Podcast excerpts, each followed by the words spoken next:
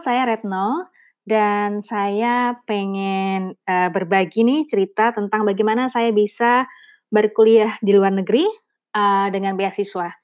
Saya adalah penerima beasiswa Chevening tahun 2018-2019 dan sekarang saya masih di London, eee, karena saya masih, eee, menunggu sampai dengan visa saya selesai baru saya pulang.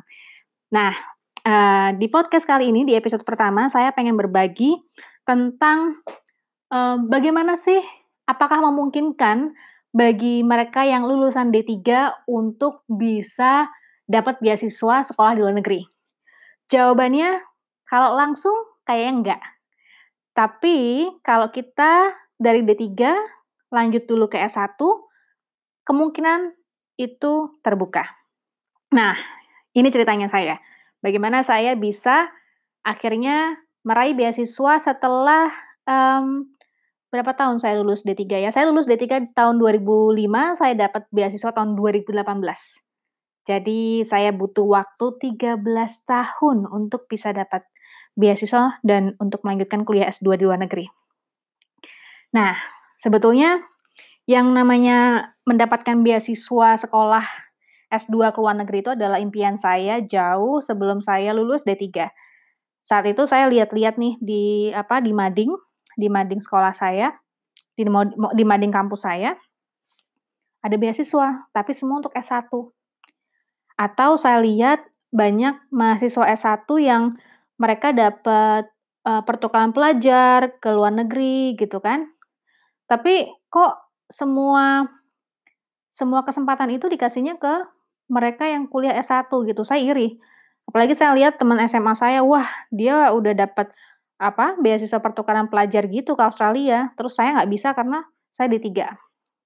Saya kuliah D3 di D3 UI tahun 2002, jurusan broadcast, lulus 2005, mmm, dan butuh waktu untuk saya bisa melanjutkan S1 karena saya mau nggak mau harus kerja. Orang tua saya bukan orang tua yang, eee, berkecukupan, mmm, jadi untuk bisa melanjutkan kuliah butuh mengumpulkan uang dulu, mengumpulkan dana dulu.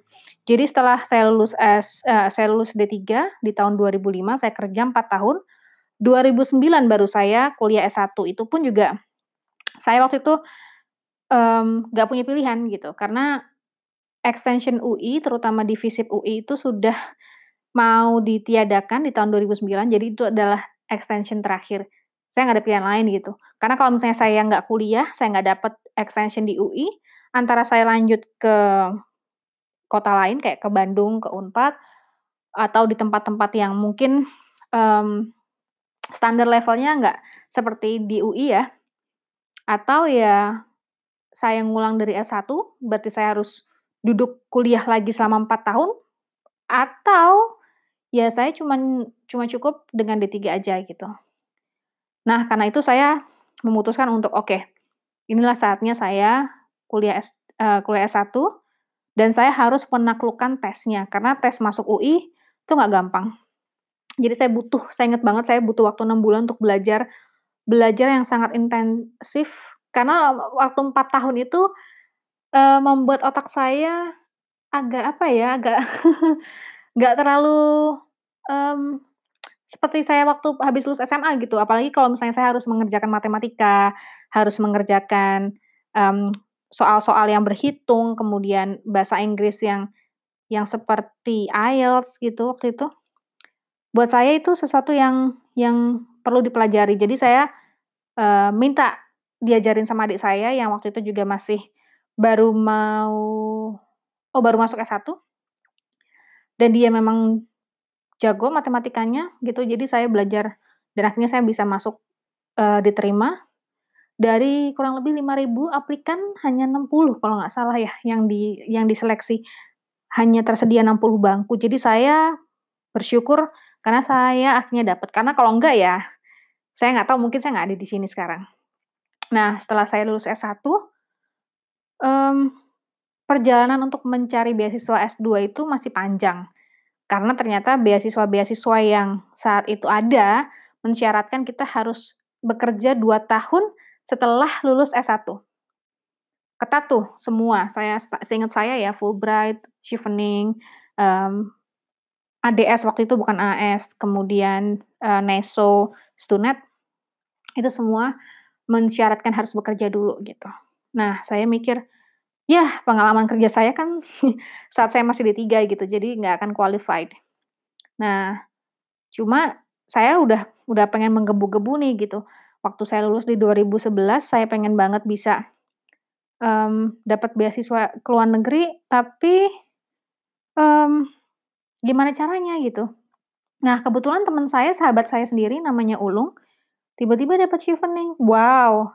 Saya pikir kalau dia bisa dapat sesuatu, saya juga mau dapat dong gitu. Ulung ini adalah, uh, sahabat dan sekaligus roommate saya. Waktu itu kita tinggal berdua di satu rumah selama 4 tahun. Jadi ketika dia mempunyai, uh, prestasi yang yang luar biasa, saya juga pengen gitu. Akhirnya saya nyari-nyari, ada nggak sih fellowship yang atau scholarship yang tidak mengharuskan kita lulus apa, bekerja 2 tahun setelah S1, ternyata ada, yaitu Voice of America. Jadi saya waktu itu, uh, mendaftar fellowship namanya VOA. Dan itu diperuntukkan bagi para jurnalis muda, atau mereka yang lulusan komunikasi, media, dan dan, um, seputarnya, dan memberikan kesempatan untuk kita bisa bekerja di kantor pusat, uh, VOA di Washington DC selama satu tahun.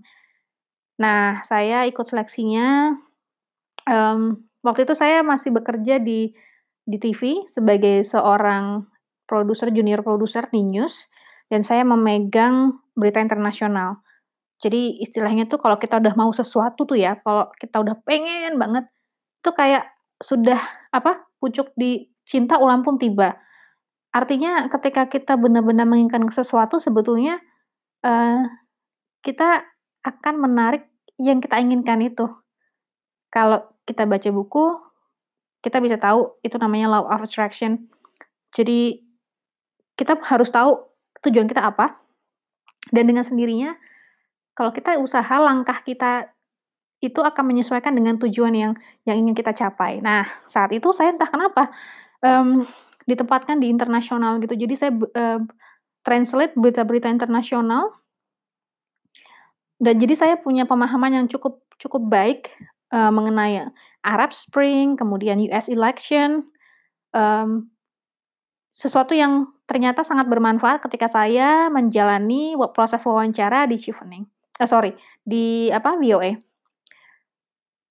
Pertanyaan-pertanyaan itu saya jawab dengan dengan cukup baik, um, ditanya sekarang kamu tahu nggak pemilunya di Amerika lagi ada di tahap mana gitu. Terus saya bilang pemilu pendahuluan, siapa ininya, calon ininya, yang yang masuk dari publik, dari Demokrat, kamu tahu nggak bedanya apa? Nah, kalau saya tidak ada dalam posisi saya e, mengerjakan sebuah berita internasional, saya nggak akan paham itu, gitu. Di luar ini saya perkiraan saya. Nah, dari situ saya paham bahwa ketika kita menginginkan sesuatu, kita harus memang kerja ekstra lebih dari orang lain supaya kita punya kesempatan yang lebih besar. Jadi dengan sendirinya tuh saya riset tentang berita internasional, riset tentang Amerika, kemudian apa yang sedang terjadi di dunia. Karena pertanyaan esainya ya memang seputar itu gitu. Jadi saya bisa um, mencoba mempelajari berdasarkan apa yang saya baca di esai. Apa pertanyaan esainya itu kemudian saya coba pahami, saya um, telepon teman-teman saya yang jurnalis yang senior, untuk untuk minta masukan ini, menurut kamu kalau misalnya esai ini saya jawab seperti ini bagaimana gitu. Kemudian, um, saya konsultasi sih sebetulnya. Jadi saya melakukan hal yang yang saya nggak tahu ya, uh, kandidat lain lakukan apa enggak, saya lakukan itu. Akhirnya saya dapat beasiswanya, saya berangkat.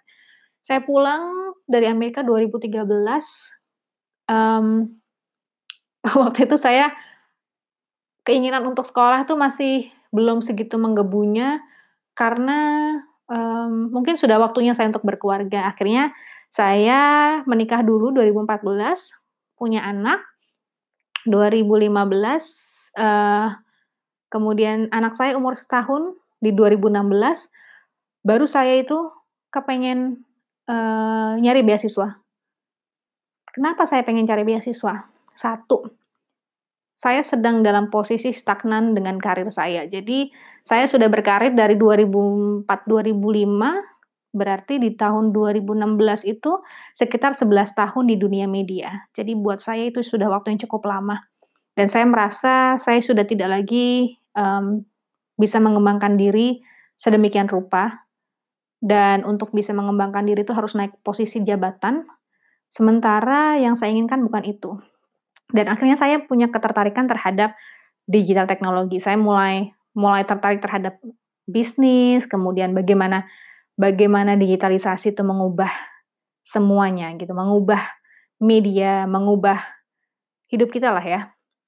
Apalagi di dunia media, media yang saya bekerja saat itu adalah media tradisional di televisi. Orang sudah tidak lagi sebegitunya nonton TV ya, kalau di kota. Dan kenapa? Karena memang ada pilihan lain gitu ada YouTube, kemudian channel-channel yang lain, Facebook, sesuatu yang dulu sebelum ada sosial media itu kurang dimungkinkan. Jadi ketika orang punya pilihan, apalagi mediumnya itu kita bisa interaksi, kemudian bisa dua arah, kita juga bisa berpartisipasi, kita bukan cuma sekedar objek tapi juga bisa subjek. Akhirnya ya meluntur lunturlah orang-orang um, terhadap konsumsi orang-orang terhadap media tradisional. Di situ saya melihat ini sudah saatnya saya menimba ilmu yang baru karena saya ingin switch. Nah, cuman butuh waktu kan untuk itu. Jadi saya mulai aktif mencari workshop, seminar, um, lomba terkait dengan digital, startup, teknologi, dan saya melihat ternyata dunia teknologi dunia yang sangat menarik di mana ketika dulu saya melihat teknologi orang-orang di bagian teknologi misalnya di IT itu sebagai support, sekarang teknologi itu menjadi core-nya gitu. Dan ketika saya dulu melihat itu adalah sesuatu yang yang kaku, ternyata um, sekarang ini waktu itu ya saya pikir orang-orang di teknologi itu sangat kolaboratif. Sesuatu yang Entah kenapa saya agak kurang temukan itu di media. Jadi media itu, um, saling bersaing, kompetitif, karena mengandalkan, oke siapa yang bisa eksklusif, siapa yang bisa dapat cerita ini, siapa yang dapat ini lebih bagus. Tapi di dunia teknologi itu saya lihat orang-orang kok semua saling membantu gitu. Bahkan misalnya satu pemilik apa, satu pemilik bisnis teknologi dengan dengan field yang sama dengan yang lain gitu, mereka tetap saling membantu. Nah, di situ saya merasa ini yang saya inginkan gitu. Saya ingin punya kontribusi dan berkecimpung di dalam sebuah uh, field yang saya itu bisa membangun sesuatu. Ketika saya ada di media, saya berpikir um, kayaknya saya lebih banyak mengawasi dan mengkritik gitu. Dia saya memang membuat sebuah karya, tapi mostly most of the time uh, memberikan sebuah kritikan terhadap sistem misalnya. Nah, saya pengen, oke, okay, bagaimana kalau saya jadi pembuatnya? Bisa nggak sih gitu? Kenapa saya harus menempatkan diri menjadi seorang yang non-positivis? Coba kalau misalnya saya menjadi positivis kemudian bisa membuat sesuatu, bukankah itu lebih baik ketika saya bisa membuka lapangan kerja gitu? Jadilah saya membuat sebuah media sendiri bersama teman-teman. Sebelum sebelum saya akhirnya um, apply beasiswa S2 di Inggris. Nah, pada tahun 2000, eh, 2016 itu saya akhirnya resign dari dari media yang yang sudah sangat established. Saya mendirikan media sendiri digital. Di situlah saya semakin menggebu-gebu untuk pengen menimba ilmu yang baru di negara maju. Saya pengen lihat perspektifnya dari mereka seperti apa, bagaimana perbandingannya di Indonesia, dan apa yang bisa saya ambil, apa yang bisa saya pelajari, kemudian saya terapkan di Indonesia nantinya gitu. Nah, perjalanan untuk ke ke Inggris itu saya tadinya tuh saya nggak tahu mau ke mana saya mempertimbangkan ke, Australia, pengen ke Amerika, pengen ke Inggris gitu. Jadi saya apply, saya ingat di Australia saya apply ke University Melbourne, ke Sydney, RMIT, Curtin gitu kan. Ke Inggris saya apply um, ke beberapa kampus dan di Amerika juga saya apply ke New York um, University, kemudian Berkeley, Columbia. Kayak apa ya? Kalau orang bilang emang pede no, pede aja gitu. Um, saat saya apply dua eh, dua sahabat saya yaitu Ulung dan Ica sudah sudah sama-sama meraih beasiswa Chevening. Jadi mereka adalah dua orang yang membantu saya membimbing esai saya, membimbing saya, mentoring saya untuk bisa menulis esai, winning esai. Nah, saya pertama kali itu apply beasiswa adalah Chevening untuk S2. Chevening saya apply di bulan November 2016. Jadi saya punya teman untuk um, mengejar beasiswa Chevening yaitu um, Mbak Ana namanya sekarang dia adalah produser Aiman di Kompas TV. Kita berdua sama-sama berjuang setiap hari kerjaannya itu belajar IELTS, uh, nulis esai, kontakin dosen kita yang lama untuk cari referensi, uh, mempersiapkan dokumen ke sana kemari, pokoknya segala hal yang dibutuhkan gitu untuk untuk kita bisa apply beasiswa kita lakukan. Nah, um, sahabat saya Ica bilang dulu, no first thing first ya. Jadi lakukan apa yang paling utama, yaitu saya harus punya IELTS dulu. Jadi saya harus bisa saya harus belajar IELTS, saya harus um, bisa menaklukkan minimal standar IELTS untuk masuk ke kampus, untuk bisa apply kampus dan juga untuk apply uh, beasiswa Chevening atau Fulbright atau beasiswa lainnya. Dan uh, minimal itu enam setengah overall untuk IELTS-nya. Jadi saya harus mengejar uh, nilai itu. Saya sama Mbak Ana belajar setiap hari belajar, uh, kadang kalau misalnya kita lagi mood belajar IELTS, kita belajar IELTS, kalau lagi mood, uh, nulis esai untuk aplikasi kampus, kita nulis esai untuk aplikasi kampus, atau misalnya nanti ganti lagi jadi nulis esai buat aplikasi, uh, beasiswa gitu. Pokoknya itu aja tiap hari. Nah, buat saya sih kuncinya, um, persisten ya, karena kalau nggak persisten nggak akan dapat prosesnya itu menurut saya complicated, uh, banyak yang harus diurusin dan banyak yang harus dipahami gitu. Kalau pertama harus menaklukkan IELTS, setelah menaklukkan IELTS kita harus dapat kampus, baru kita apply beasiswanya. Uh, nggak harus uh, dapat kampus dulu sih sebetulnya untuk apply beasiswa, tapi buat saya sih sebaiknya dapat kampus dulu, uh, baru apply beasiswa gitu. Itu adalah jalur yang paling paling enak lah, paling gampang, bukan paling gampang, paling paling runut. Nah, setelah saya saya bisa menentukan, oke okay, kampus ini yang saya mau, saya apply beasiswa Chevening. Tapi apa mau dikata gitu, saya nggak lolos. Bahkan untuk ke interview pun saya penasaran, ini apa sih sebetulnya yang bikin bikin saya nggak lulus? Uh, gimana caranya sih saya bisa bikin esai yang bagus gitu? Apa yang harus saya lakukan? Saya nanya ke banyak orang dan saya tetap aja nggak paham. What should I do? Gak ada jawaban yang yang yang pasti mengenai apa sih sebetulnya, di mana sih kuncinya. Gak ada yang bisa memuaskan dan membuat saya paham. Sampai akhirnya itu saya pengumumannya di 2017 ya. Saya gagal tapi saya tetap penasaran gitu, pantang menyerah, udahlah pokoknya cobain aja. Gak ada sedikit pun di kepala saya itu, kalau misalnya saya nggak dapat gimana ya, kalau gagal gimana ya. Saya prinsipnya nating tulus aja, pokoknya terus aja gitu. Kalau misalnya masih belum berhasil, ya terus aja. Jadi itu adalah sebuah persistensi yang um, yang kita harus punya kalau kita pengen kuliah di luar negeri dengan beasiswa. Pokoknya ya lanjut gitu, jangan pernah menyerah. Dan kalau misalnya ada masukan, um, jangan defensif. Jangan kita yang, ah tapi kan begini, esai saya kayaknya udah bagus deh. Gitu.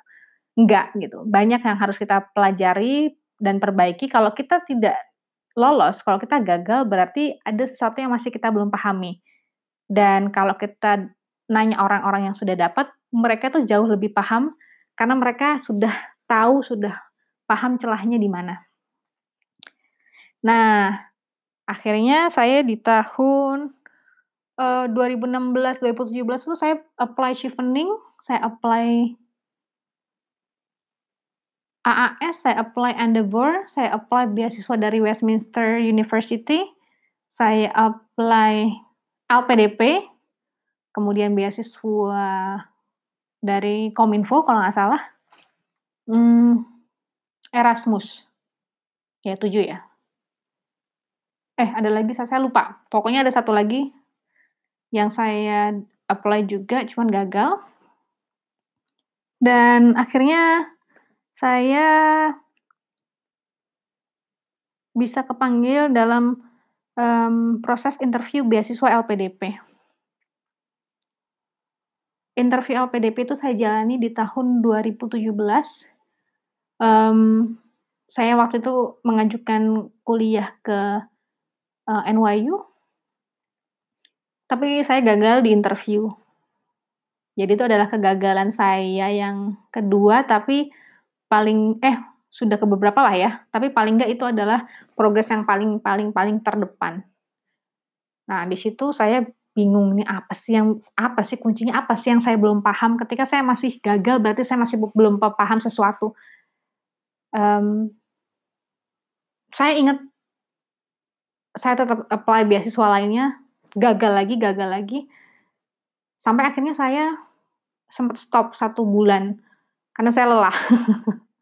dari capek gitu kan itu waktu itu bulan apa ya bulan Agustus um, Juli lah Juli capek deh gitu udah deh ntar dulu nih istirahat dulu Chiefnya juga nanti baru buka kan di bulan Agustus jadi saya break nah saat break itu adalah saat saya bertemu orang-orang yang tepat saat saya punya memahami strategi yang tepat saat saya paham banget paham bagaimana caranya um, mencari tahu bagaimana caranya untuk bisa menaklukkan esai-esai dari beasiswa tersebut. Nah, seperti apa? Tunggu di episode podcast selanjutnya.